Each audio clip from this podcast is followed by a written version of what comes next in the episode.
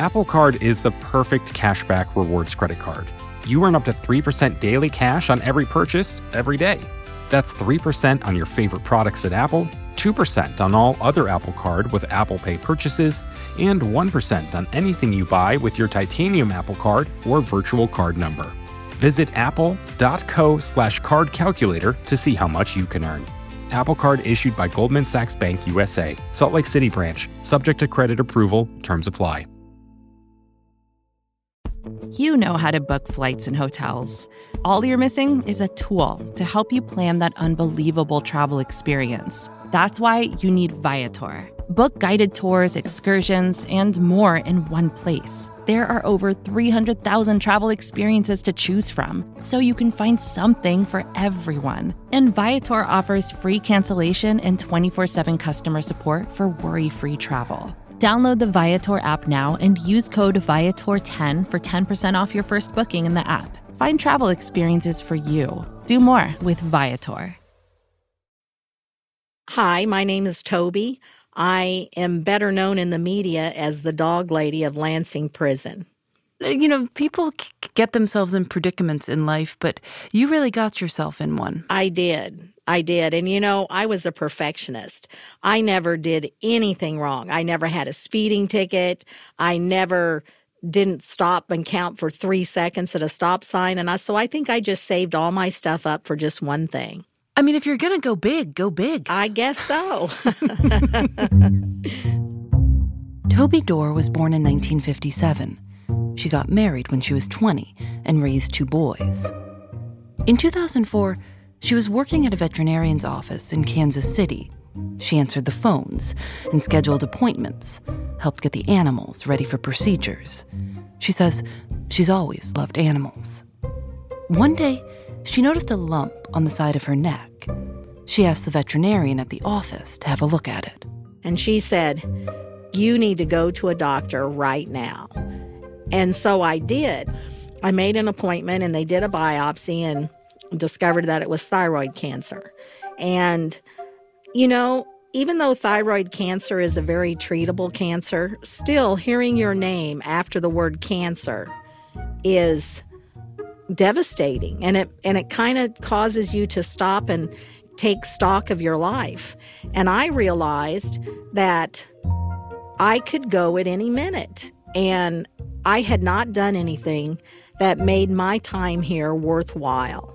And so I realized I didn't want to, you know, leave this earth and not have done anything to have made it a better place because I was here. During her treatment, Toby didn't have much energy at all. She says she could barely pick up a book. I mean, you were just like in this fog, like you were moving through 50 feet of water just to do anything. And so I spent most of my time in the recliner watching Cell Dogs on Animal Planet. What what is Cell Dogs? I don't know the Stuff. Cell Dogs was a program that ran on Animal Planets for a few years, and it was um, inside of a prison, and they had dogs in there, and the inmates were training them, and then they were taking them out for adoptions. And you like dogs? I love dogs. That's kind of an understatement. Yeah. And I thought that would be my dream. I could make a difference if I could do something like that. If I could start a prison dog program, I know I could change the world. And my husband said, That's just a ridiculous idea. That's only a TV show. They don't do that in real life. So Toby did the closest thing she thought she could. She started taking home the stray dogs that were brought into the vet clinic where she worked. After training them, she'd find them a new home. And then she got a call.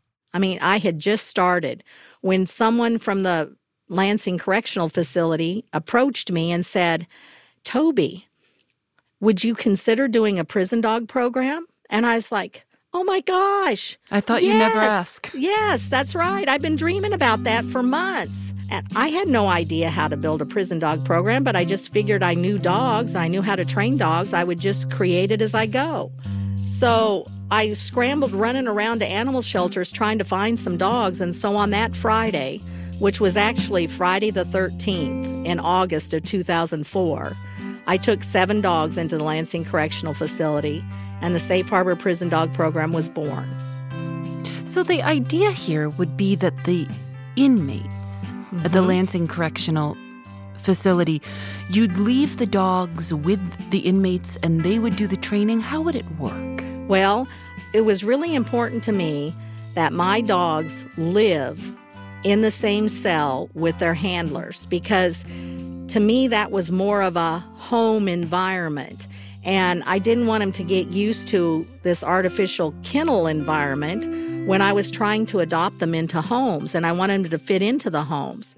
So we put the dogs right in the cells with the inmates. They slept in the beds with the inmates, and anybody who was an inmate at the prison was free to pet a dog. Toby quit her job at the vet clinic because she didn't have time for anything but the prison dog program. She had a barn on her property that she filled with dog kennels. She got up at 5 each morning and spent 15 hours a day shuttling the dogs to the vet and the animal shelter and the prison, teaching the inmates to train the dogs. So you interacted a lot with these inmates. This wasn't just dropping the dog off and then I'll, I'll pick it back up in a few months. That's right. I spent a lot of time. I probably spent maybe as much time inside the prison as an officer that was on duty. It became my entire life. What did your family and friends think about this program, your husband? Well, my husband never was much on board with the program and and and he didn't like as much time as I spent with it and he didn't like the the notoriety that it brought. Um, so my husband resented it, but you know, we didn't have a good marriage and um, it was just one more way that I did my own thing and he did his own thing. I, I never did come home and talk to him about anything that was going on because he wasn't interested in it. How long had you been married? We've been married for 28 years. So we met when I was 15 and he was 16. And we started dating in high school.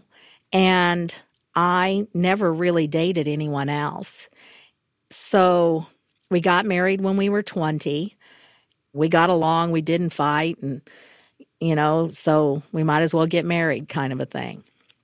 And there were several times in our marriage that I realized this wasn't, this had not been a good choice, but I didn't know how to get out. I didn't know how to make a change.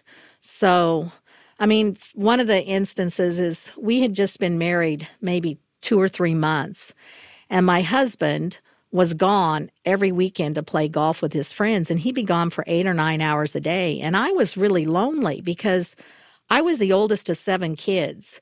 And I was used to a house that was just bubbling full of things and conversations and, you know, so many activities going on.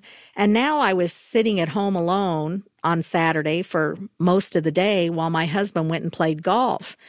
And I felt so lonely. So I made some phone calls and found out where I could take some golf lessons.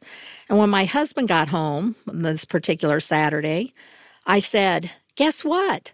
I found a place that I can take golf lessons. And he said, Well, Toby, if you want to take golf lessons, the first thing you should do so that you don't waste your money is to find someone to golf with because it's no fun golfing by yourself. And I said, Well, I thought I would golf with you. And he said, No, I golf with my friends. So you were lonely and yes. you figured out a way to. And these dogs certainly seem like. Oh man, those dogs loved me, you know, and those dog handlers loved me. How did you meet John Maynard? Well, so I was walking into the prison and I was walking across the prison yard when John Maynard walked up to me, you know, and he just approached me so directly. And most inmates didn't do that. But he just kind of swaggered up and stopped right in front of me. And he stuck out his hand and he said, Hi, I'm John Maynard, and I want to be your next dog handler. You need me in your program because I'm probably the best dog trainer you've ever met. And I was like, Oh, okay. Toby told him that he would first have to get approval from the warden, like all the other dog handlers.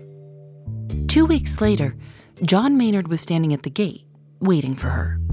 And I started taking dogs out of the truck, and I would hand them off to dog handlers.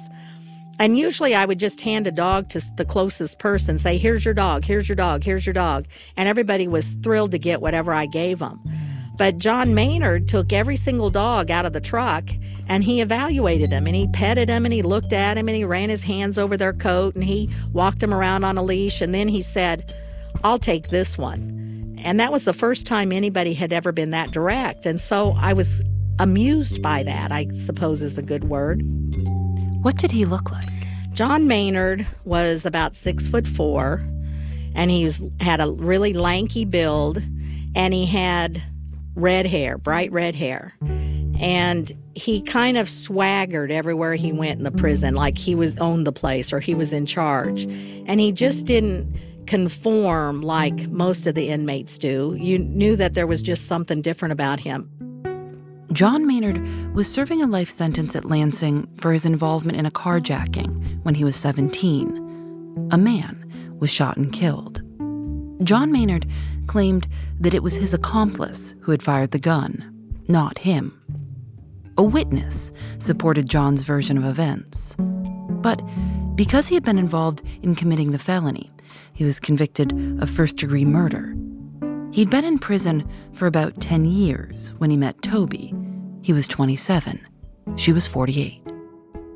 So there came a time uh, when I was inside the prison when I heard some in, I mean, I would just walk around in the prison by myself, not accompanied by an officer at all. And I heard some inmates make some sexual comments, you know, kind of under their breath as I walked by. And it made me a little bit nervous. I mean, I looked around and I realized, you know, this is a huge prison. There's a million, well, not a million, but it seemed like a million inmates in there. And I was vulnerable. So I I shared with the warden's office that I wasn't comfortable just you know walking around inside there without an officer or without some protection. So they told me to always be sure I was in the accompaniment of one of my dog handlers because the dog handlers wouldn't let anyone say anything to me or, you know, accost me in any way. So just don't walk through the prison alone. Just make sure when you come to the gate, you meet up with one of your dog handlers and ask someone to walk with you the whole time. And so I did that for about a year and it worked fine until one day I was walking with two of my dog handlers and I came upon another dog handler who wanted his girlfriend to adopt his dog. And I ran into this inmate in the yard and it had been about eight weeks since he'd asked me if he could adopt his dog. And I said to him, Hey, when's your girlfriend going to pick up your dog? Because I've got a lot of dogs lined up waiting to come in here and I need that space.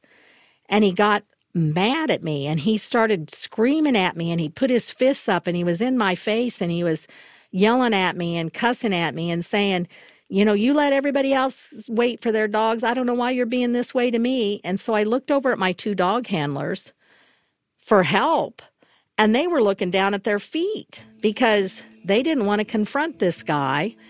And I I just knew I was going to get hit and this guy outweighed me by 150 pounds.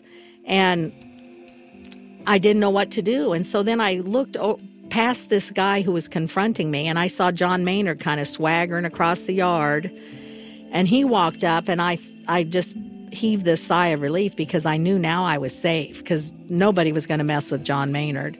And and Maynard just said to him, you know, go on back to your cell. Toby let me walk you to the gate. And when I got outside the prison, I just fell apart. And I called my contact at the warden's office and said, I am never going back in that prison again. There is no way I will do this. This isn't safe. And I'm I'll run the prison dog program, but I'm not going inside the prison. I'll run it from outside. And so on Monday morning, this person, my contact in the warden's office, called me back and said, Now when you come up to the prison, you just page Maynard. And so I just, when I got to the prison, I'd call and say, you know, Page Maynard to the gate. And he'd come to the gate and meet me and he'd walk me th- to every dog I needed to visit and, you know, stay there through my training sessions. And um, that was too much time to be spending together with John Maynard. The warden at the prison has said that Toby didn't actually have an assigned escort, let alone an inmate. But she was allowed to wander around the prison alone. He later told a reporter that she'd been around so long and done so much. We just said, when you get here, you've got your ID, you can go do what you need to do. Toby says that each day she and John would meet at the gate. One morning, Toby arrived at the prison exhausted. She'd been at the hospital all night. Her father had had emergency surgery. And Maynard met me at the gate and he said, Toby, what's wrong with you? I mean, something's going on in your life. I can see it. Which, you know, for one thing, that was really refreshing to me because nobody else noticed that I was upset. And he said, Wasn't your husband there with you? And I said, Well, no. He said, You know, there's no sense in both of us not getting a good night's sleep. So I'm just going to stay here and you go on to the hospital. And, you know, Maynard just looked at me and he shook his head and he said, Why do you stay married to him? And that question, you know, you can't ever unhear that question. And so I started thinking, I don't have an answer for that question. I don't know. Why am I still married to him? And so, you know, it just kind of opened another door. Were you attracted to him? I was. I thought about him all the time. You thought, well, if John Maynard was my husband, someone would have been sitting with me in the hospital that night. That's exactly right. And, you know, it was just kind of like pouring water on a dying plant to hear somebody notice that I was there and I had needs and I was important enough to notice when I wasn't feeling right. Um, if I had met someone while I was pumping gas who flirted with me, I would have immediately shut them down because I didn't want to get caught up in having an affair or something like that. But when John flirted with me I didn't see the danger because he was behind bars. This could never grow into an affair. This was a harmless thing, which seems kind of strange, but it felt like because he was in prison, it was so impossible that anything would develop that it was a little bit safer to let something get started. And then it just. Then it just became bigger than anything you could contain. I'm Phoebe Judge. This is Criminal.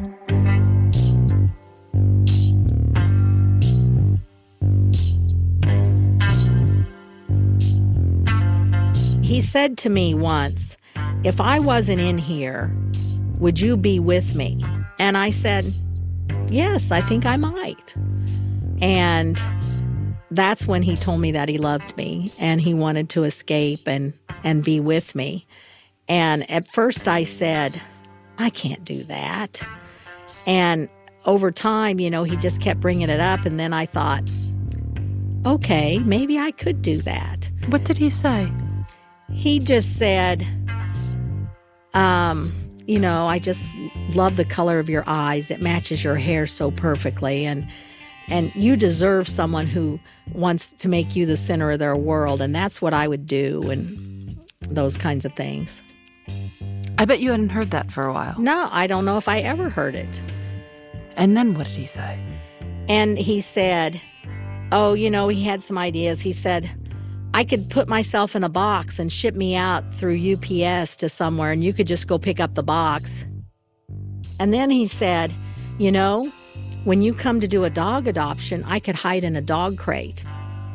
I just, I'm not, I'm not trying to laugh, but I'm just trying well, to. it is kind of funny, actually. They started putting together a plan. Toby says she took $40,000 out of her 401k to cover expenses. They needed a vehicle, but they couldn't use Toby's car or the prison dog van. So she bought an old truck for $5,000. And so I started thinking about where could I keep that truck? I obviously couldn't keep it at my house. And there was a new storage unit that opened kind of between my house and the prison. And I went one day to look at it, and the guy said, Well, we're just opening, so you know, we don't have our security cameras set up yet. That won't be for a month or two. But, you know, once we get them up, this is how it's going to work. And so I thought, well, this could be the perfect place because there's no security cameras to see me come and go. Meanwhile, John was working on his part of the escape, figuring out how to fit himself into a dog crate. They decided that he would have to get himself into a cardboard box inside the dog crate so no one would spot him. The box couldn't be any taller than three feet, or it wouldn't fit. John was six foot four. He tried a dozen different ways to try to fit in this box. And every time he'd try, the box would bust. So nothing worked. And so he said one night he dreamed about how to fit in this box.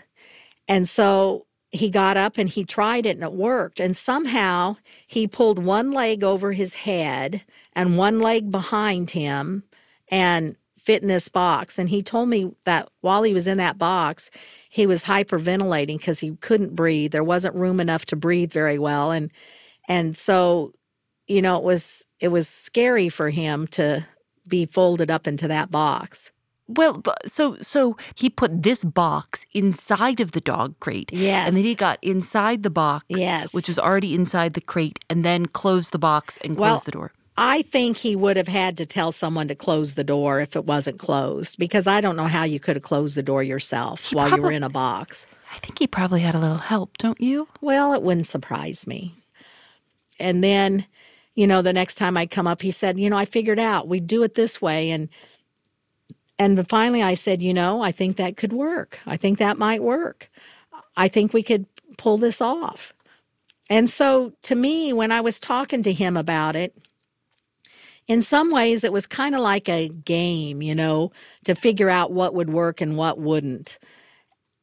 But then all of a sudden, we had come up with a plan that was real enough that it was doable and and then you know all of a sudden we were setting a date and it just seemed like overnight okay all of a sudden we have a plan I mean, I guess when the first option is shipping yourself out in a UPS box, actually the dog crate seems like pretty pretty practical. yes it did Toby says that John told her that he lost 25 pounds so he could fit in the box. They picked a day Toby was scheduled to be there to pick up dogs for adoption, February 12th, 2006. It was a Sunday, and it would be cold. They figured most people would just want to stay inside. Fewer people to see Toby load the van.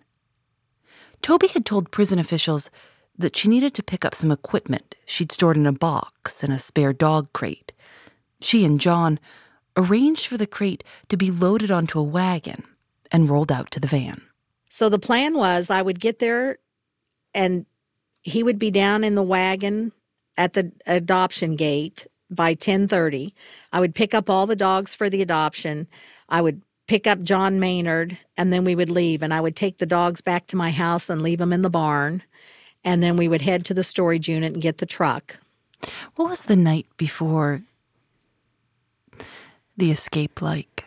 Well, the night before the escape was so tense. There was so much riding on every single thing were falling into place the next morning.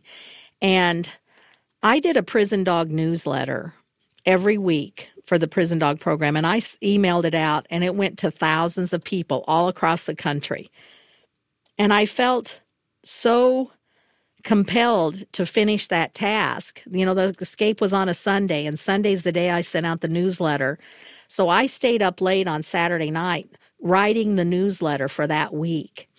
And I sent that newsletter out. So I didn't finish that job till after midnight that night. And my husband went up to bed. He said, Well, I'm going to go to bed. And he walked up the stairs to go to bed. And I looked up at him and I said, Goodbye. And I thought, Oh, crap. I said goodbye. Oh, he's going to pick up on that. He's going to ask me, Why would I say goodbye? He's just going to bed. I should have said goodnight, but I said goodbye. and he never said anything and he just went up and went to bed. And then I thought, Okay, I'm doing the right thing then. You know, I can't believe he didn't notice that slip of tongue. But that was all you said to him. Goodbye. That's all I said. Goodbye. Yep.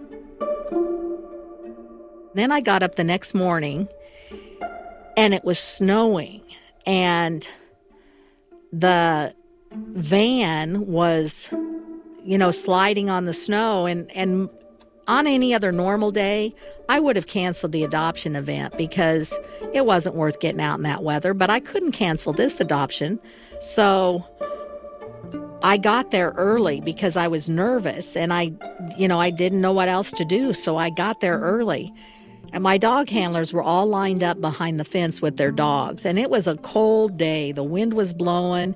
Nobody wanted to be outside. And they were standing behind the fence with their dogs and they were kind of stomping their feet and, you know, looking at the gate and waving at me to like, hurry up, open the gate and get these dogs and let us go back to our rooms and be warm.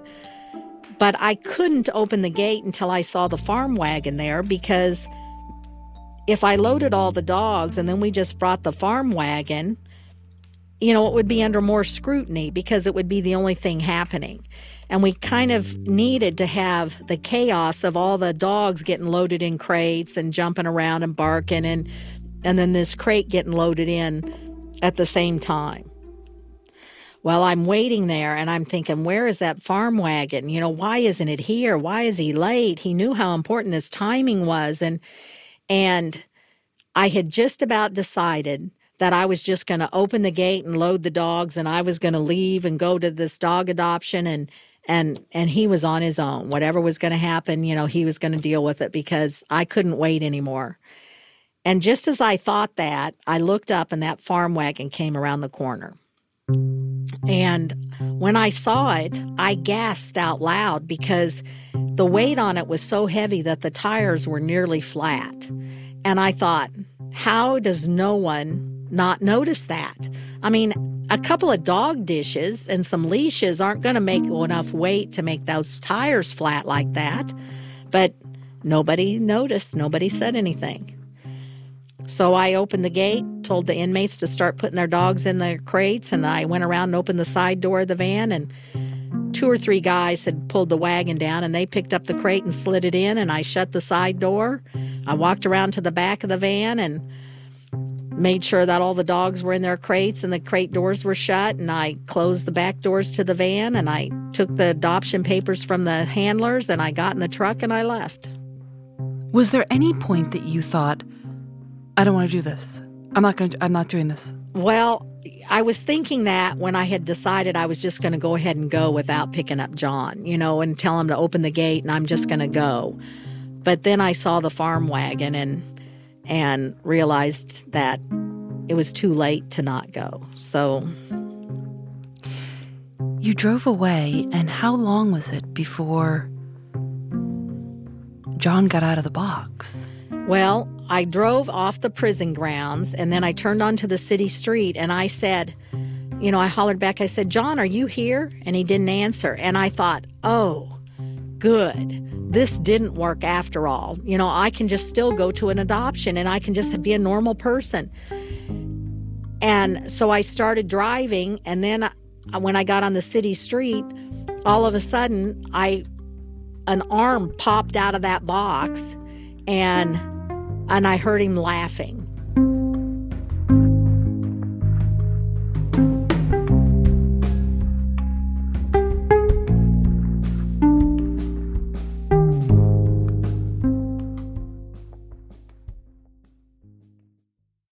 Apple Card is the perfect cashback rewards credit card. You earn up to 3% daily cash on every purchase every day. That's 3% on your favorite products at Apple 2% on all other Apple Card with Apple Pay purchases, and 1% on anything you buy with your titanium Apple Card or virtual card number. Visit apple.co slash card calculator to see how much you can earn. Apple Card issued by Goldman Sachs Bank USA, Salt Lake City branch, subject to credit approval, terms apply.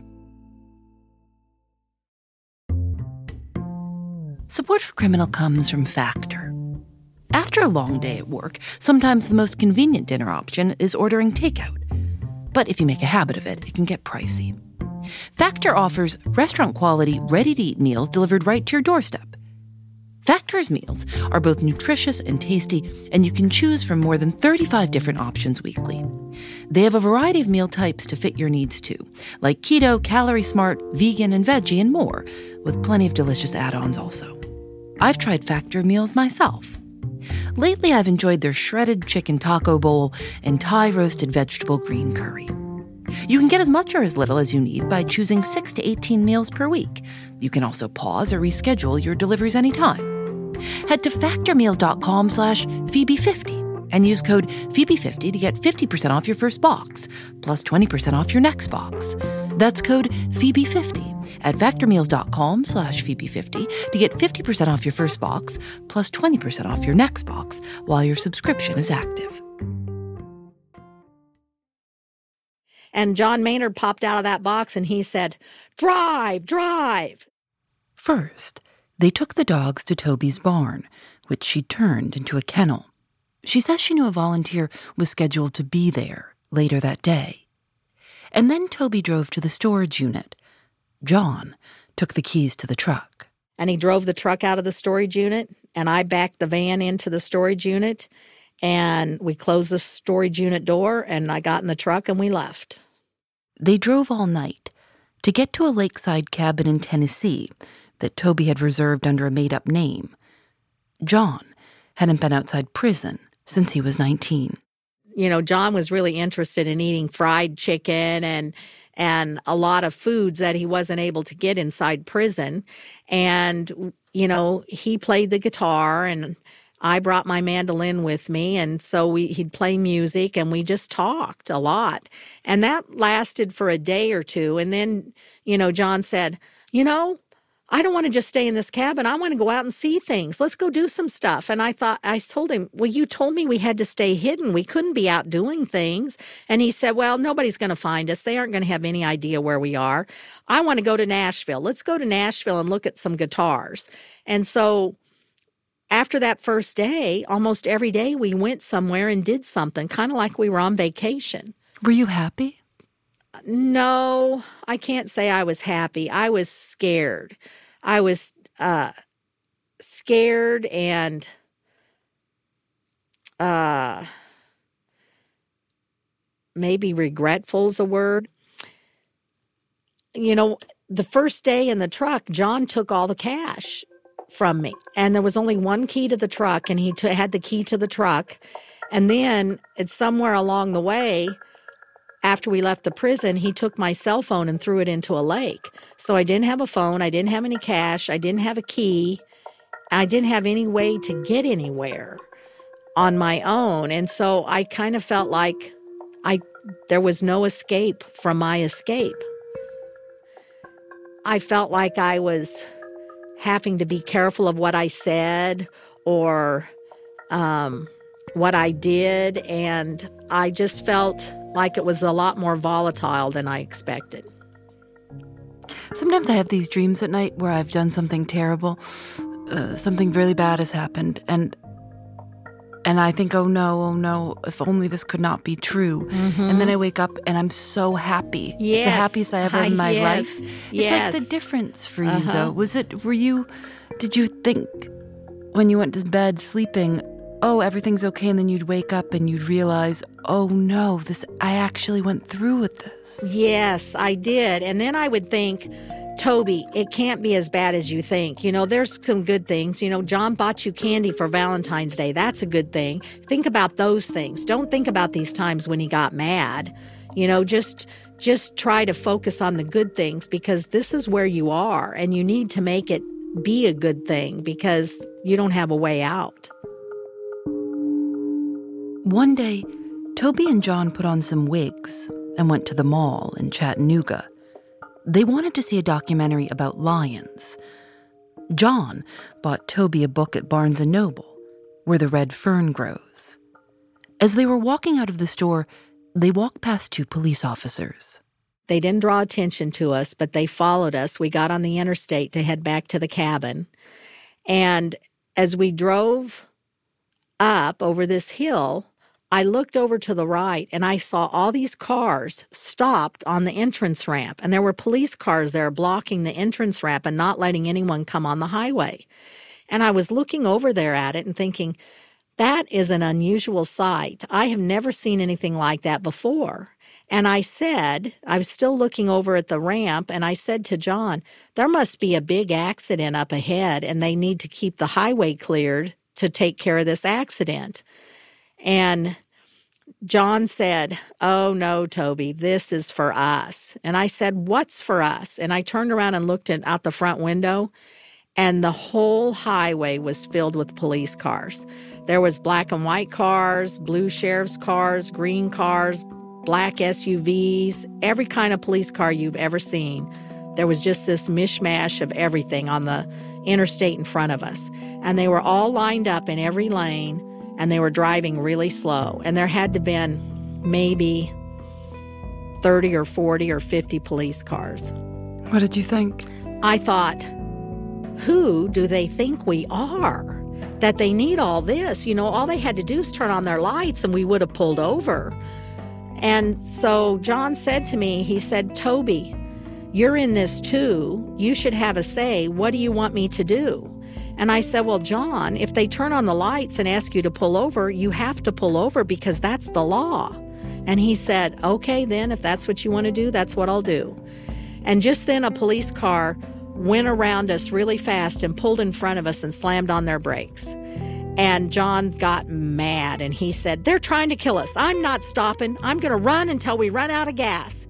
And I looked over at the speedometer and I saw that we had three quarters of a tank of gas. And I thought to myself, I can't make it through three quarters of a tank of gas. And so John took off and he was driving like crazy and he was squeezing between these police cars and squeezing around these semi trucks. And uh, when John realized he couldn't move forward, he drove across the median and back into the southbound lanes. And the funny thing is, we had all these sirens going and all this noise, and John was talking the whole time, and I couldn't hear one thing. And it was like it was slow motion and there was no sound.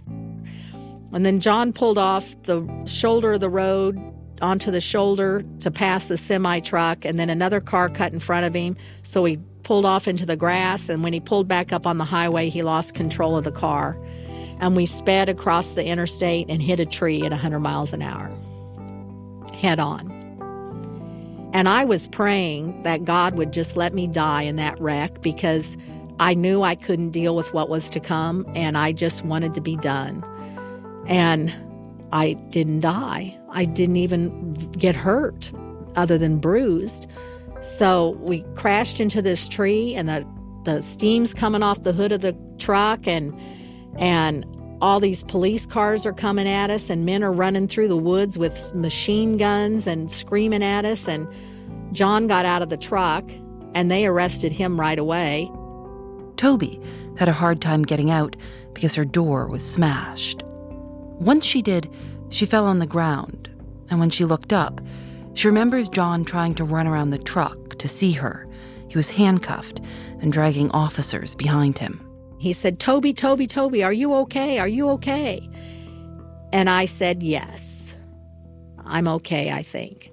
And that's the last thing I said to him. John Maynard was already in prison with a life sentence. A judge added 10 more years for the escape. Toby was sentenced to 27 months in prison. I was charged with aiding and abetting a felon, taking contraband into the prison. And then I was also charged with a federal charge of providing handguns to a felon. Did you? Well, yes, there were handguns in our house, and I made them available to John, and I pled guilty for, you know, John told me that um, we'd be carrying a lot of cash and somebody'd want to take it from us. And if we just had a gun with us, that all he'd have to do is show the gun and people would leave us alone. She told us it was a dumb move in the middle of a bunch of other dumb moves. She found out later that the reason the police knew they were in Tennessee was because she'd had the registration for the truck mailed to the cabin. She says she, quote, wasn't a great criminal. How did your family react? Well, my family You know, my mom it was awesome. My mom loved me unconditionally. She came to visit me in prison every week, every chance she could get. Um, my dad died about three or four weeks after we were arrested. So he came to the jail and saw me a couple of times, but he passed away. And um, my sisters and I have not been able to reestablish our relationship. And my sons and I never did reconnect and have a relationship either. How old were your sons? My sons were 25 and 21. That's horrible. It's terrible. It was hard. Toby and her husband hardly spoke at all. He filed for divorce the day before she went to prison. What was it like to be in prison? You know, I was terrified of going to prison. Uh, I had spent a lot of time inside the men's prison and I knew how violent it could be. But I discovered that a women's prison is a lot different than the men's prison and it isn't nearly as violent. It's more like a high school drama on steroids. But there were times inside prison where I found relationships with some of the other women inmates to be the strongest relationships I've ever had in my life. You know, people that really cared about what happened to you and wanted to help you in any way they could. And I think it was inside prison when I where I learned that what a true friendship could look like. You weren't lonely when you were in prison. I wasn't. No, I wasn't. After she was released from prison, Toby went to live with her mother back in Kansas City. But everyone in town knew what she'd done. She said that other people pointed at her in restaurants. So she found a job in Boston and moved there. And it was there that she met her future husband, Chris. They'd only known each other a week when Chris found out that a friend of his was in jail. And he said he was going to write a letter to him in the in the jail and I said to him, "Well, you need to know his inmate number or the letter won't get to him." And he looked at me and he said, "How would you know you need to know the inmate number?" And I said, well, I just do. And so he went home that night and Googled me. And he came in the next day and he said, We need to talk. I want to hear your whole story. And and so, you know, almost from the start he knew my story. Three years after Toby got out of prison, she says she started talking to John Maynard again. She and Chris even sent him Christmas baskets and visited him once. She says she wanted closure and that she felt sorry for him. Eventually, they talked less and less. They haven't spoken in four years. Did he apologize? No, I don't believe that he did. I, I've thought about that, and I don't think he did. You know, I think what he said was, You knew what you were getting into, which I don't really think I did know, but um, no, he didn't apologize. I mean, this is the question Did this guy care for you, or was he just using you? What do you think? You know, honestly, I think it's probably a little bit of both. I do think he cared for me, but I've since come to appreciate that if you love someone, you don't ask them to do something that puts their life in danger. After his arrest, John Maynard wrote a letter to the Kansas City Star.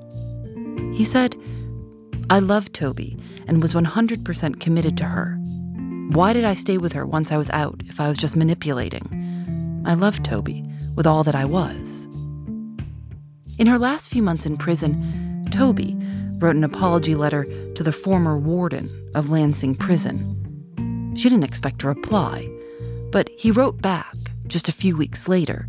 He said, I felt a lot of different emotions, but anger and resentment were not among them. Initially, it was fear for your safety, then more sense of frustration, and to be completely honest, some feelings of betrayal. I do, however, still believe you to be a decent, kind, and caring person who made some bad decisions for reasons that are beyond my knowledge.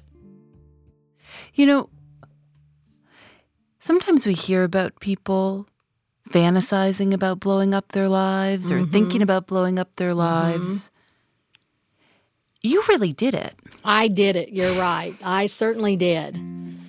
There is no doubt of that. It's it's the craziest story I've ever heard and to think that I lived it is kind of hard to grasp sometimes. But it happened, you know, it's real. The dog lady of Lansing prison mm-hmm. is you. That's me. That's right. The program Toby started, the Safe Harbor Prison Dog Program, is still operating at Lansing Prison today.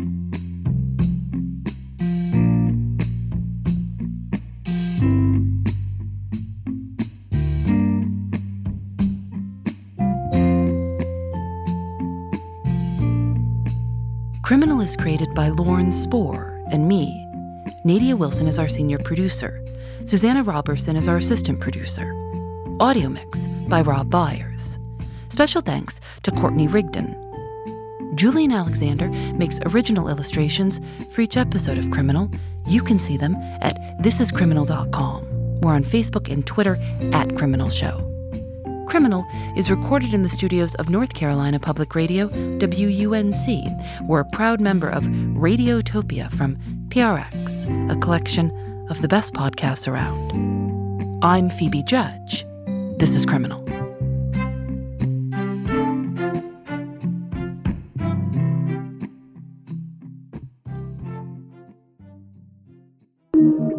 Radiotopia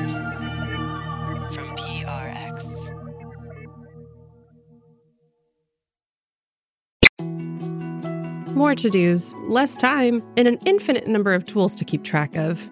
Sometimes doing business has never felt harder. But you don't need a miracle to hit your goals. You can just use HubSpot because their all in one customer platform can make growing your business infinitely easier. Imagine this high quality leads, fast closing deals, wildly happy customers, and more benchmark breaking quarters. It's not a miracle, it's HubSpot. Visit HubSpot.com to get started today.